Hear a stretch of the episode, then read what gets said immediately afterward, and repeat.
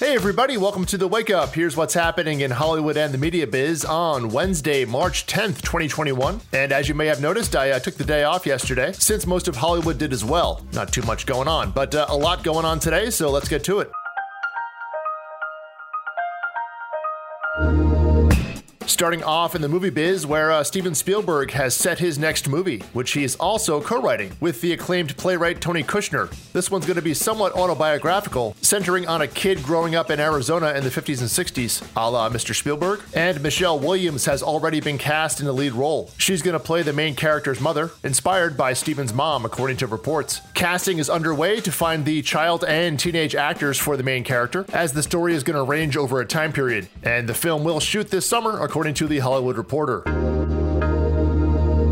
Over at Universal Pictures, they've set Elizabeth Banks to uh, direct a movie whose name already has me in the door. That would be uh, Cocaine Bear. It's based on a true story from the eighties, of course, which at least kicks off with a bear that ate seventy pounds of cocaine that was parachuted into the wilds of Kentucky. Uh, spoiler alert, the bear drops dead, but guessing the story goes on from there. That one's also going to shoot this summer, according to The Hollywood Reporter.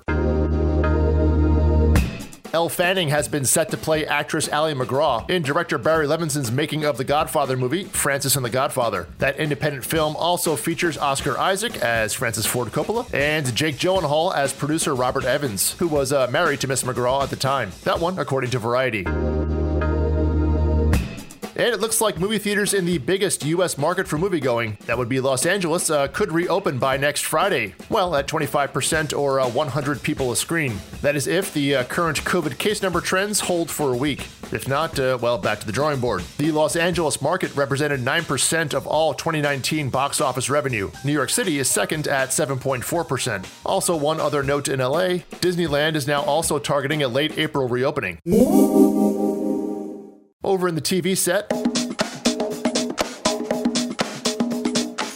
Peacock has ordered a series based on Dan Brown's book, The Lost Symbol, where Ashley Zuckerman from Succession is going to play the Robert Langdon character. That's the same one that uh, Tom Hanks played in the Da Vinci Code movies. No word on a production timeline for that one just yet, according to Variety.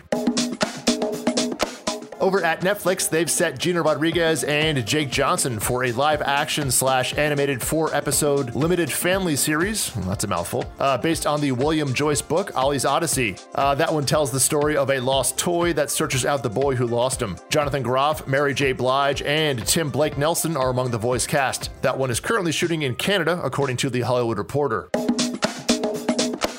And now a few other quick casting notes. Dominique Fishback, who was uh, just nominated for a BAFTA award for her role in Judas and the Black Messiah, is joining Sam Jackson for his next project. It's an Apple T V Plus limited series based on the book, The Last Days of Ptolemy Gray, and is going to be directed by Ramin Barani, who just did that movie White Tiger over at Netflix, all according to Variety. Back over at Netflix, some Russian Doll Season two casting news, as Annie Murphy from Schitt's Creek will be among the cast. However, no other creative details were released, according to The Hollywood Reporter. And over at H B O Max, Sawyer is back. Okay, I guess Lost was a few years ago at this point, but uh, Josh Holloway is reteaming with J J Abrams for a show called Duster at the H B O Max streaming service. Josh will play a getaway driver for a crime organization in the nineteen seventies Southwest U S, according to the site Illuminati.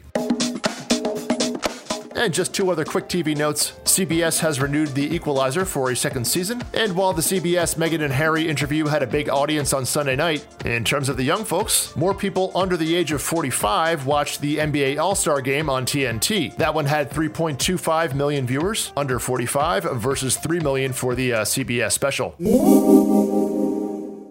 And over in the media biz,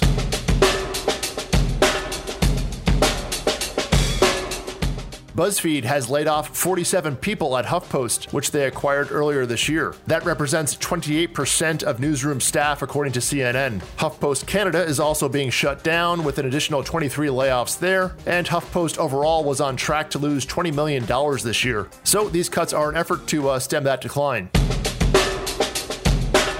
TikTok streaming video competitor Triller has made a big move in the content space, buying the uh, Instagram T V series Versus. That's the one where two artists battle each other playing their hits in a live stream for a couple of hours where uh, people comment and so forth. It was created by Timbaland and Swizz Beatz, who are now going to become Triller, quote, brand visionaries, and also join the Triller management team and are receiving equity in the company as well. Although the guy said they're going to share at least uh, well, some of that equity with the forty-three artists who have appeared in Versus thus far. No sale price was disclosed, according to Rolling Stone, but the deal to simulcast the Versus events on Apple Music is now over.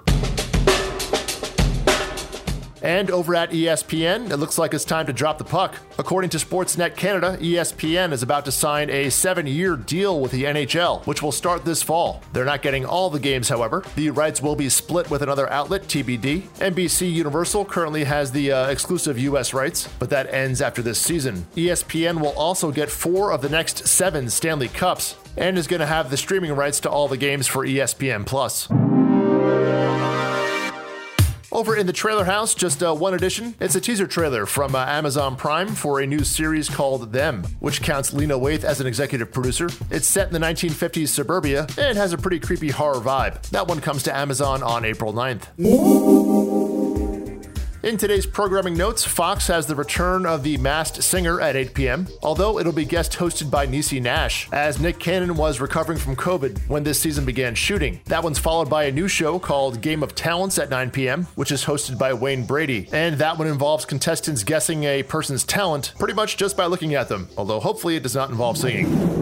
Over at Comedy Central, South Park is back for a pandemic special. That hour-long special is at ten p.m., And over at Netflix, they drop a new season of Last Chance U, which previously focused on the junior college football scene, but the docuseries now shifts to basketball, centering on the community college basketball scene in Southern California. All episodes of that season one drop today.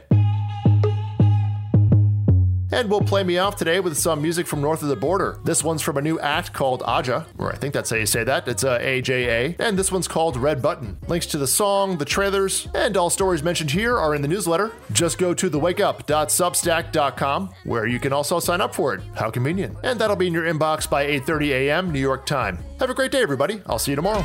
You can do it.